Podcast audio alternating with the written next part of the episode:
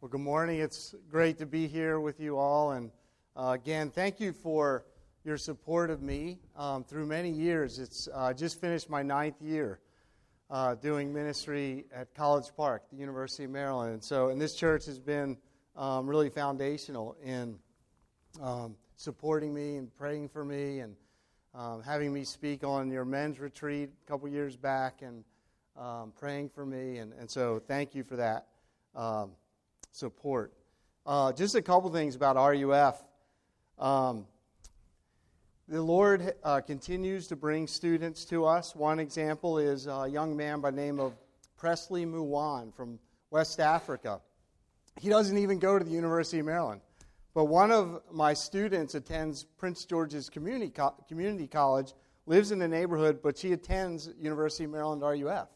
And uh, Press, through, through her invite, um, really at a Starbucks, he started coming to RUF, Maryland, this spring. And I mean, he started coming to everything and really tying in, and uh, even to our small group Bible study training time. And during one of those times, as I'm kind of unpacking how to study the Bible and, and what the gospel is all about, it's almost as if things really clicked for him. And uh, he grew up in somewhat of a nominal home, uh, Christian home in West Africa, but was never told the why.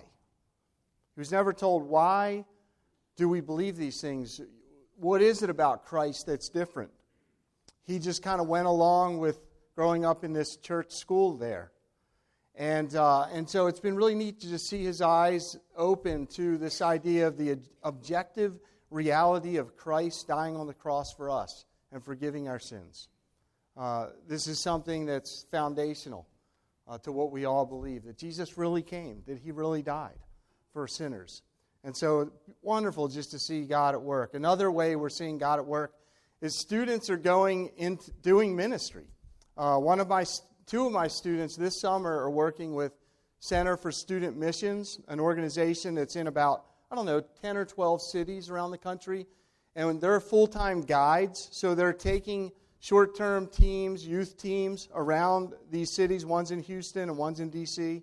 And so just seeing God call people into ministry. One girl is uh, an intern, excuse me, an intern at a sister church, Annapolis Evangelical Presbyterian Church. And so it's just neat seeing students do ministry and uh, be called uh, that way. Another, another way is marriages. In fact, here's a wedding announcement right here that I scribbled some notes on. Um, God has been uh, doing this wonderful work of really connecting students in our ministry. And just this past year, I think I did four uh, different weddings of students. Um, either both of them were in RUF at Maryland, or one of them was, and then I, I, w- I had the privilege to do their marriage counseling and, um, and do their wedding. And so, you know, God builds his kingdom different ways. And, and one of the big ways, one of the primary ways, is bringing Christians together in marriage and seeing God uh, bring about families uh, for His glory. And so, all of this happens because of you, because of your prayers, uh, because of your support. The last thing is this. Um, typically, RUF has a huge summer conference at Panama City Beach every May for three straight weeks. And actually, Maryland was responsible for starting the third week some years ago because the finals of Maryland never matched up. Well, guess what? This year, the finals were even further, and so we couldn't even go to the third week. And so, in God's good grace and providence, we started our own uh, four day summer conference at Harvey Cedars, New Jersey, after the finals week was over.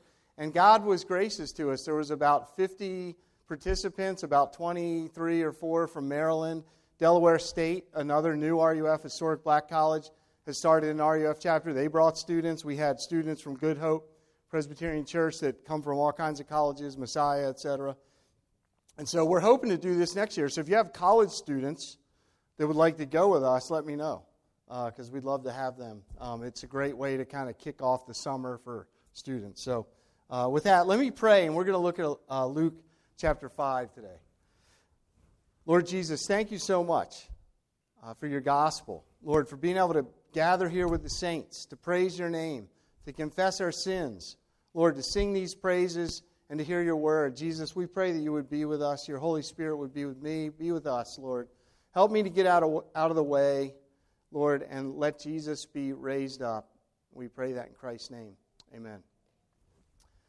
As a child growing up, uh, I remember being fascinated with the West, and especially the Grand Canyon and the landscape of the West. And uh, I, you know, I love the old westerns. I loved watching Gunsmoke. I'm, I'm dating myself. Marshal Dillon and Festus, if you remember those guys and, uh, and the John Wayne movies, and, and just being fascinated by the West. I remember watching the Brady Bunch double episode of them going journeying to the Grand Canyon, if you remember that. Um, and I think, you know, being in the East, there's something about the West, you know, that's uh, mysterious and wonderful in, in the landscape. And, uh, and so when I was a youth pastor in Oklahoma, finally got the opportunity to visit the Grand Canyon and we were doing a youth trip out to California, and I took a detour two hours above Route 40 and finally saw that giant hole for myself. And it was amazing. If you've ever been there, stood on the south rim, it just takes your breath away. Uh, you know, one mile wide, 10 miles, or 10 miles wide, one mile deep, just the strata and the colors and the rocks. If you've never been there, you need to go. Just the glory of God's creation. You know, I had, ex- I had known about the Grand Canyon in my mind. I'd seen photos of it, but I'd never experienced it until I was standing there on the edge. And this morning, as we look at this passage in Luke chapter 5, Peter was getting to know Jesus. He had been around Jesus a little bit. This is at the beginning of Jesus' ministry.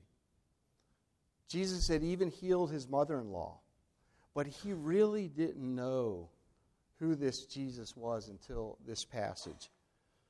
And so he's getting to know Christ maybe for the first time. Been around him, but really didn't know him. So if you would, look at your scriptures, and uh, we're going to read here Luke chapter 5, uh, 1 to 11. Hear God's word.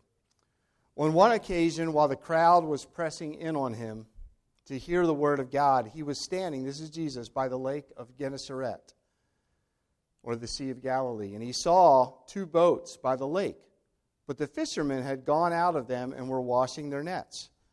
Getting into, the, into one of the boats, which was Simon's, he asked him to put out a little from the land. And he sat down and taught the people from the boat. And when he had finished speaking, he said to Simon, Put out into the deep and let down your nets for a catch. And Simon answered, Master, we toiled all night and took nothing. But at your word, I will let down the nets. And when they had done this, they enclosed a large number of fish, and their nets were breaking. They signaled to their partners in the other boat to come and help them, and they came and filled both the boats so that they began to sink. But when Simon Peter saw it, he fell down at Jesus' knees, saying, Depart from me, for I am a sinful man, O Lord. For he and all who were with him were astonished at the catch of fish that they had taken. And so also were James and John, sons of Zebedee, who were partners with Simon. And Jesus said to Simon, Do not be afraid. From now on you will be catching men. And when they had brought their boats to land, they left everything and followed him. I want to address my message today, especially to the students in the room this is the time of graduation, uh, the time of thinking about college, and so forth. But the questions that this text answers apply to everyone. And these are really the big questions, the big questions that I deal with as a RUF campus minister the questions of authority and truth. You know, is there truth? Uh, what should I believe? Who should I believe? Questions of identity. Who am I? Uh, questions of hope. Is there any hope for this broken world? Is there any hope for me with my broken life? And purpose. You know, what should I do with my life? You know, the university setting will bring all of these questions up. In fact, our culture uh, brings these questions up all the time. And the passage today um, answers these things only as we get a clear picture of knowing who Jesus is.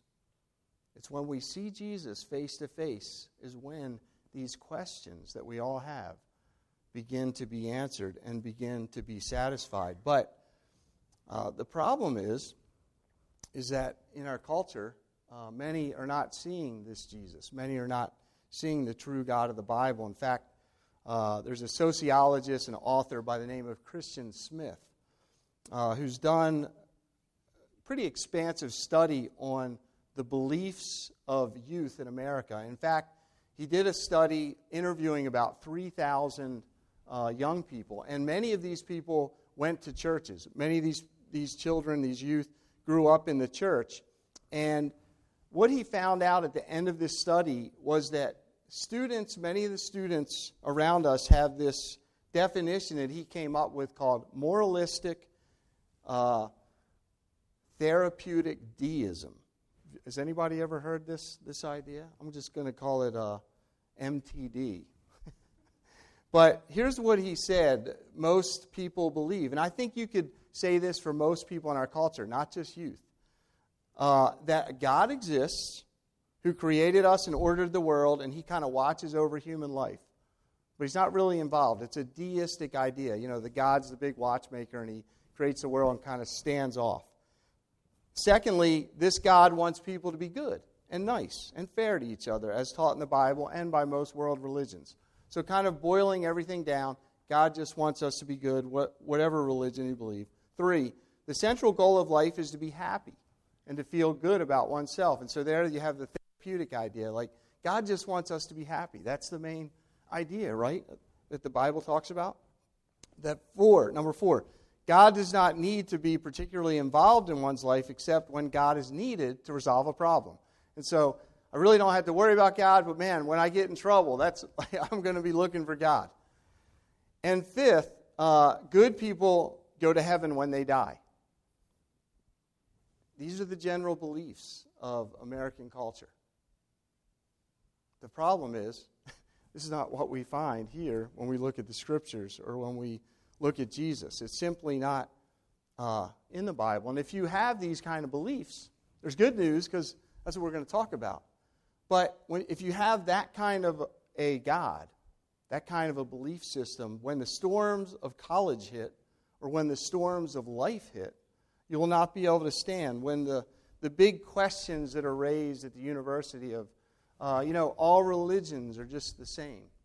It doesn't really matter what you believe as long as you love people and respect people. Um, when the challenges of moving away from home and, and uh, leaving church and leaving friends and leaving your youth group, when those storms hit, if you have a moralistic or an MTD faith, you're going to be in trouble.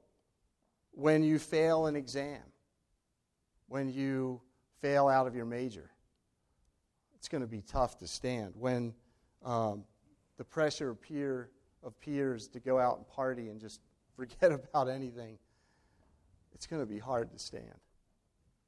And so that's why this passage is so important to us because it's taking a look at Jesus. And when you see Jesus, these larger questions are answered. And so I'm going to just kind of go through these. The question of authority who do I listen to? Is there truth? And so Peter and his friends, going back to the text, had been up all night and they were tired and they were frustrated. They had been up all night and they had taken nothing. There was no fish. And, you know, Peter's probably filled with lots of doubt, even about his ability to provide for his family. You know, can I, can I make it? You know, what kind of fisherman am I? Depressed. And then he hears Jesus, who was, you know, he was getting to know him. Jesus is there teaching on the shore. And in fact, Jesus was sitting in the boat now. He let him sit in his boat and teach the people. And he hears Jesus say, uh, you know, put out into the deep and let down your nets for a catch. And I can hear the wheels chugging in Peter's mind. This is after being up all night fishing. You know, I can hear the excuses. You know, we're just flat out exhausted, Jesus. Like, this isn't going to happen. We're cleaning our nets. That's a huge job. I'm tired. You know, Jesus, nighttime is the right time for fishing. Things are quiet. That's when the fish are biting. This is morning. There's a noisy crowd over here. Uh, like, there's not going to be any fish here. This is ridiculous. Jesus, you're the teacher. I'm the fisherman. I kind of know what I'm doing here. You're the you're, you're you know the Bible teacher guy, and I'm the fisherman. I know what I'm doing. But what do we hear? Well, instead, in Luke 5 5, Peter says this, and it's, it's somewhat of a reluctant, small, pitiful faith, but yet it's faith indeed. He says, Master, we toiled all night and took nothing. Okay, there's the reality. but at your word, I will let down the nets. But at your word, I will let down the nets. Now, why did, why did Peter obey?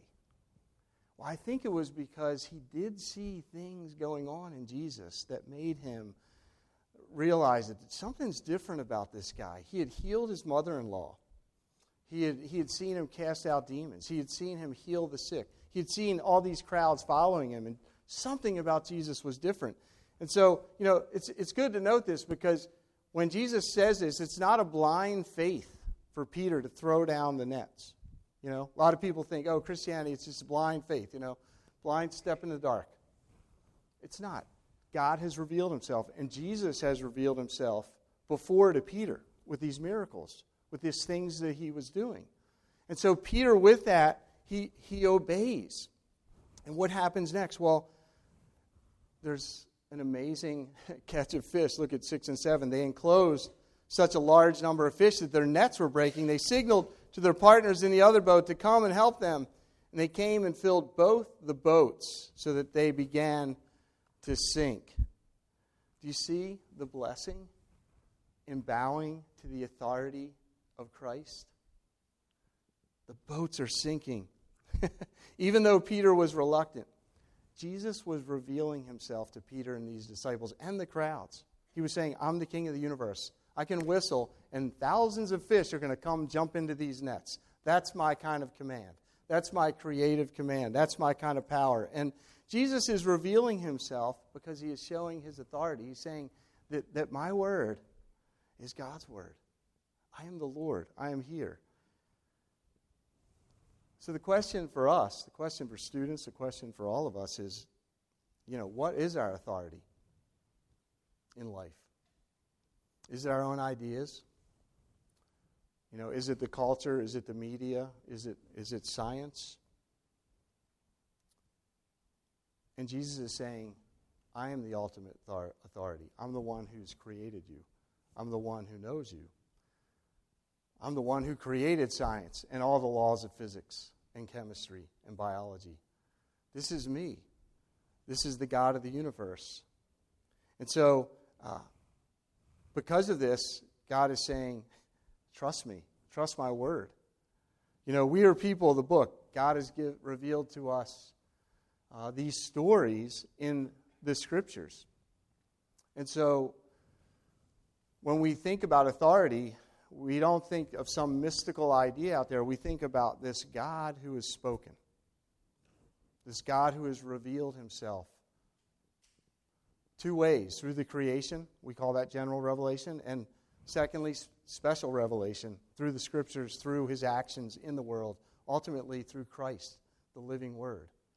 And so, this is what we look to when we think about authority. This is what we look to when we are questioned and when, and when there's doubts and when professors and we hear ideas that, man, that just doesn't sound right. Where do we ultimately look for authority? Even if we don't know in our little brains all the answers, we have a God who knows all the answers.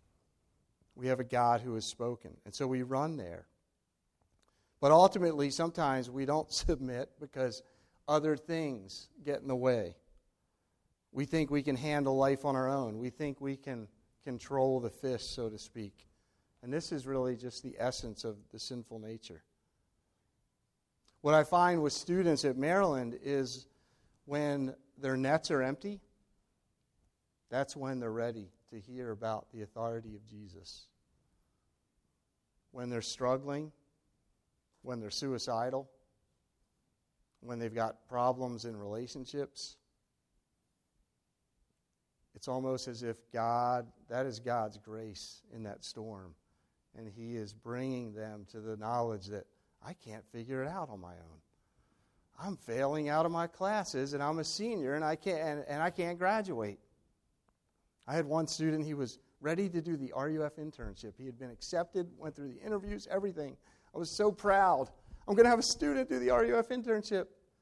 He failed out of a class. He couldn't do the RUF internship, and he just, you know, devastating. He's doing fine. But, you know, students will come to me when they are broken. This semester, I've had the wonderful opportunity to get to know a, a Chinese student who's at the University of Maryland. She's from the Sichuan province of China, and she came to us through another student, a very fringe student, who met her in a Toastmasters class. Uh, he's, the, he's like the president of Toastmasters, the, uh, uh, the speaking, public speaking club at Maryland. And uh, this kid said, Hey, I met this Chinese girl, and she has all these questions about Christianity. So he like said, Hey, you need to talk to her. So this girl um, had never heard anything about the Bible, never heard anything about Christianity. In her little town in Sichuan, China, though, there was a church.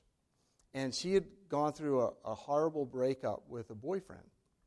And through that, she, she would go into this church. She didn't know anything about it, and she would just sit there and watch what was going on. And her mother would basically ridicule her because uh, you don't know anything about this. This isn't true. Why are you there? Well, when she gets to America, her search, God is drawing her, her search continues. And, and now we've been able to like sit down and I've been able to like try to unpack the Bible for her and the gospel and but I mean she'll ask me like things like why do people pray? Why are people singing? Um, you know, is, is are Israel and the Jews the same? I mean, it's just wonderful because you have somebody that's never experienced the gospel. But what brought her there was this brokenness in this relationship. And she, as we were talking about, one quick story. One of the times we were meeting, I was, I was telling her, okay, next week I want you to read the Gospel of John, like the first three chapters. Well, she comes back to me. She said, and, and she had read First John instead. This is, this is how awesome God is. So she had read First John. I was like, oh, that's, that's the wrong. You, you need to be back in John, the Gospel of John. Well, she said, well, I do have a question about this very last verse in First John 5, where it says, Dear children, keep yourself from idols. So she so this began to unpack this idea of how sin is like idolatry and we trust other things. And so she I started talking about how we can make idols of work and grades and GPA and you know relationships and boyfriends, etc. She said, "That's it. I've been this boyfriend was like my idol, was my god. You see, God at work in people's brokenness. And so, where do you go when your nets are empty? Do you look to your own authority? Or do you look outside yourself to the authority of Christ? And that's what that's what Peter is doing, and that's what He's calling us to do. In your emptiness, where are you going? In your brokenness, where are you going? Secondly, is identity. The question of identity who am I? And John Calvin, in his Institutes, he talks about this idea that, that uh, true wisdom is this it's knowing God, but also knowing yourself, and vice versa. The more you get to know God, guess what? It shines on the more, and you understand more about yourself. And we see that in this reaction with Peter. Look at verse 8. When Peter saw this, the miracle, he fell at Jesus' knees and he said, Go away from me, Lord, I am a sinful man. For he and all his companions were astonished at the catch of fish they had taken. You know, now if I were Peter, I would be much different. I was like, Jesus, this is great. Can you meet us tomorrow morning? Uh, we, can we start a restaurant? You know, Jesus and Jesus and Pete's like House of Trout or something like that on the Sea of Galilee. Jesus, you're like a fish GPS. Like you tell us where to throw. This is going to be great. Instead, depart from me. I'm a sinful man, O Lord. What was going on? Well, he's you see, he's coming face to face. He's he's at the ledge of the south rim of the Grand Canyon, and he is seeing the reality of the hole in his life. He's seeing the emptiness of his life. He's seeing that Jesus is the Lord of glory. He is holy. He commands and the fish come in. This is I am I am connecting right now with something far greater than myself. I'm connecting to the God of the universe. And ultimately, he's humbled by it. Ultimately, he see, he's exposed. He sees his sin, and all he can think is, I need to flee. I need to get out of here. I need to run away from this. I can't handle it. My heart is being revealed. In fact, most likely inside, he's thinking, like, man, I didn't even want to throw those nets in. I can't believe it. Like, I am, I had unbelief in my heart. I am full of sin. I'm full of just wanting to have that big catch. That's my life. And just like the prophet Isaiah, who saw that vision of God, what happened to him? He was undone, wasn't he? Woe is me. I'm a man of sinful lips. I live among a people of sinful lips. And my eyes have seen the King, the Lord of glory. This is what happens in all of the passages in the Old Testament with the prophets. They come to the realization that God is holy and lifted up, and they are undone. And they see their sin. And this really needs to happen to us. You know, to truly understand ourselves, we, uh, we need to understand that we are made in the image of God, but we are broken. We are made in the image of God, made to be like Him, but when we get close to Him, we see that we're sinners and we see our unbelief. And so when you get to know Jesus, only when you get to know Jesus will you truly know yourself. Isn't it amazing how in the Gospels Jesus is always asking questions? Why? Because he wants people to be self reflective of like who they are, like the woman at the well and so forth.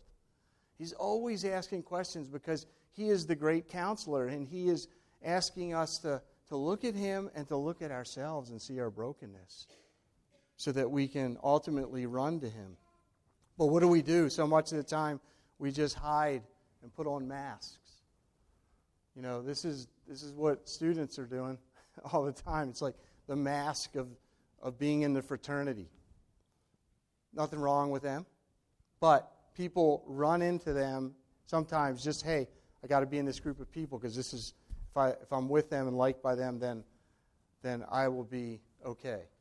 Or it's my grades, GPA, uh, it's my talents, it's my looks, whatever it is. This is what defines me. This is who I am. And Jesus is saying, you're made my image and you're broken. You're sinners, but come to me for your grace. All these other things, all these other things that we're living our lives for are going to turn up empty. We're going to get old. We're going to get ugly. Okay? And Jesus is saying, Come to me. Come to me. Find your identity in me. And this is really what the MTD doesn't show. the, uh, the MTD never says you're a sinner. The MTD never challenges us. It's a God after our own image. Yes, I need a God that blesses me and, and gets me to heaven when I die. You know, I need a God, I can just be good on the surface and there's going to be no problems. Well, that's the moralistic therapeutic deism. That's not the God of the Bible. That's, that's going to lead us to hell. But the God of the Bible challenges us. Jesus challenges us with our sin and with ourselves. I mean, uh, I can't help it, but this whole deflate gate issue has, has been, in my mind, it's been a little bit of a happy thing that's gone on. But, you know, why can't, why can't a Tom Brady just fess up and say, yeah, I, I did it. I talked to those guys. I told them to make it a 10.5 pound football. Ultimately, why? Is because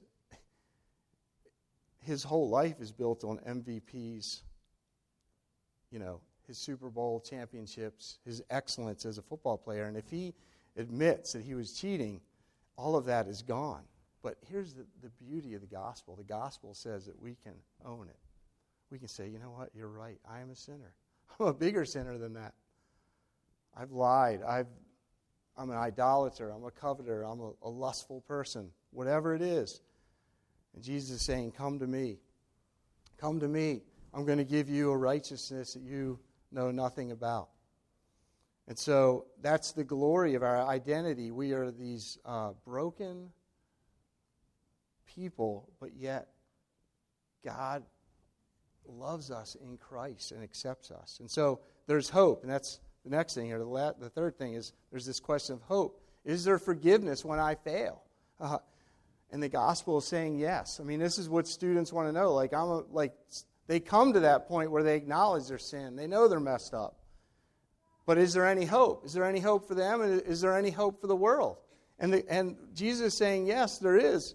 In verse 10, uh, you know, Jesus could have said to Peter, Peter, you're absolutely right. You are a sinner. Get out. I don't want to have anything to do with you because I'm looking for perfect people who got it all together and know how to fish.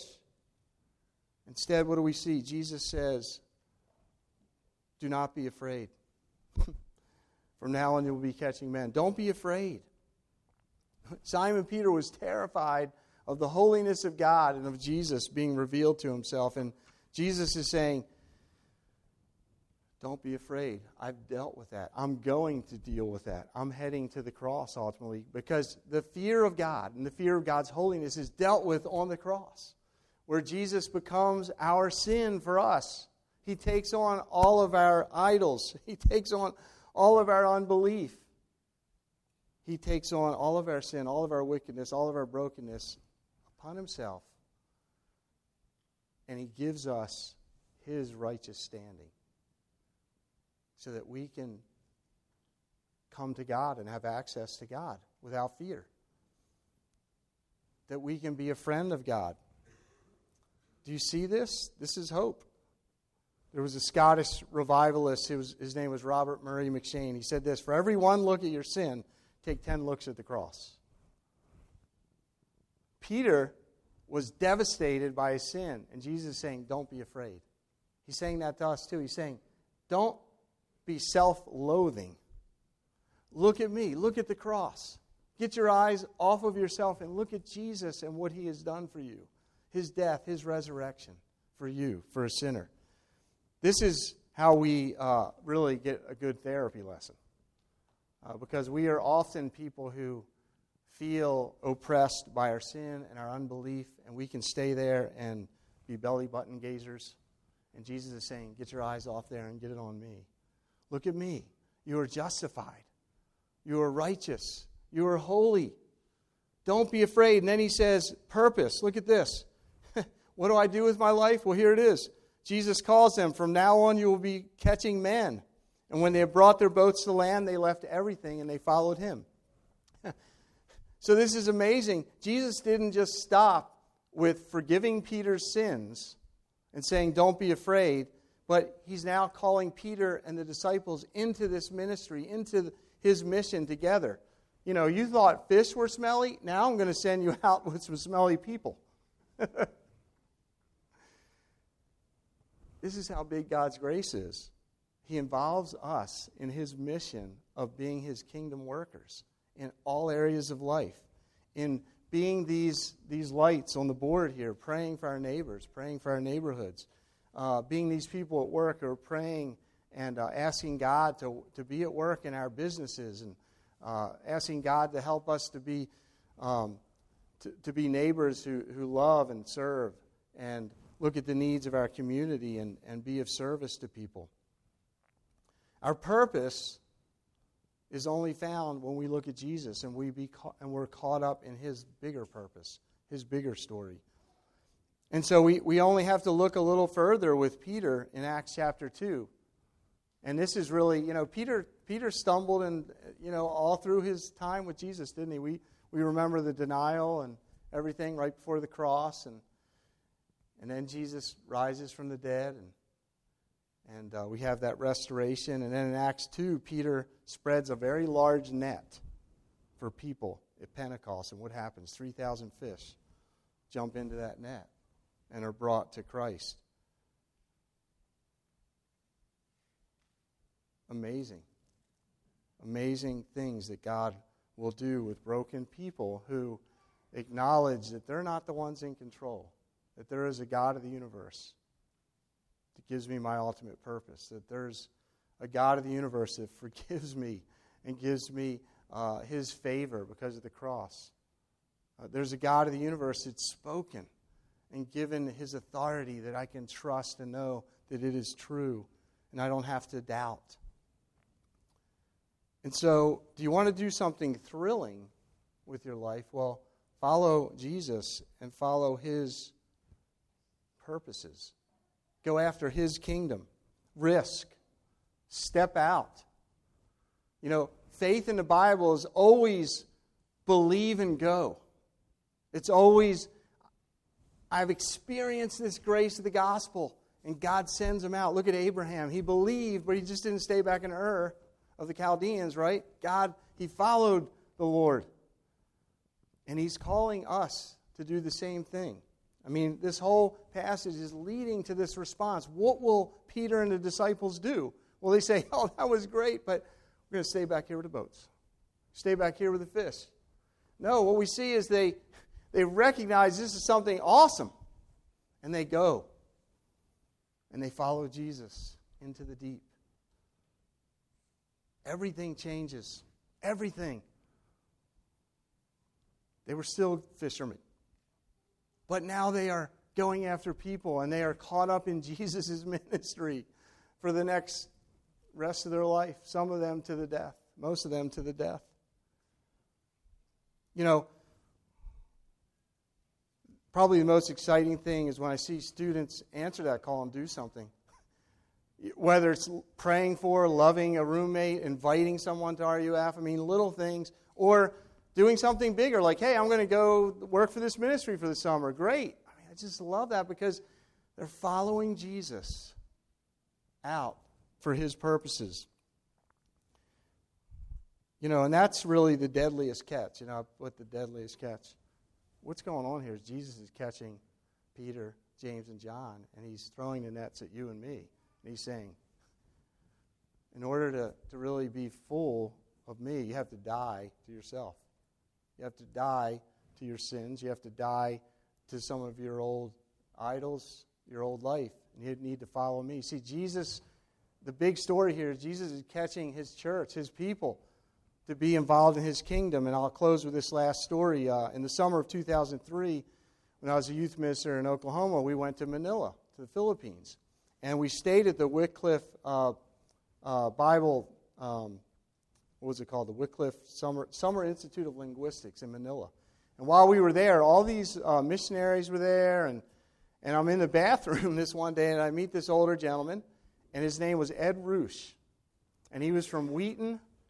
He went to Wheaton College. He was from the Chicago area, and he graduated from Wheaton back in the 50s, early 50s. And him and his wife signed on with Wycliffe. They said, "Hey, who wants who likes the water?" And they grew up near Lake Michigan. They said, "Yeah, we like the water." And they, next thing you know, they're in the Philippines, a little place called the Palawan Peninsula, southwest of Manila, with this people that their main job of income was they climbed up into these caves and they got these bird nests and they uh, use those bird nests for soup. Uh, and you ever had bird nest soup? Uh, it's a delicacy in some places in, in South Asia. Um, I have not. Uh, but when I met Ed that day, he was about 47 years into that journey. Okay, so he's in his 80s, and they had, he had just finished this task of putting the New Testament into the language of this people group, uh, the, Ta- the Tagbanwa people. And amazing work. He, he had been through a lot of trials. Um, his wife had died of cancer a few years earlier. He, he kept going back. He had had malaria several times, kept coming back. You know, they went into this village. No one was becoming a Christian. In fact, it was 16, something like 16 years, he said, before the first person became a Christian. Now, think of that. That's a career for some people. 16 years and he got his the pastor from his Chicago church came over and visited. They got the whole church praying, and finally one young man became a Christian, and then more and more. Now there's this village filled with uh, Christians and and and other villages in that people group, and now they have the Bible. Why? Because this man and his wife they got caught up in Jesus' deadliest catch and it was exciting and it was thrilling. And they found their identity in christ. They found their purpose. They found their mission in jesus and god is doing great things and he's calling all of us. Does that mean we got to go to manila? Not necessarily. It might mean that but it means that we see our daily lives as places where we are part of god's story and his kingdom and following him and catching people for jesus. Let me pray. Jesus, thank you for this time to look at your word. Father, uh, I confess my own sin, my own lack of faith, my own desire to follow you. And Jesus, would you transform us? Uh, would you get us excited about what you're doing in our own neighborhoods, in our families, through our relationships? How, Jesus, you are casting that net out through your people and calling them into your wonderful kingdom. We thank you and praise you in Jesus' name. Amen.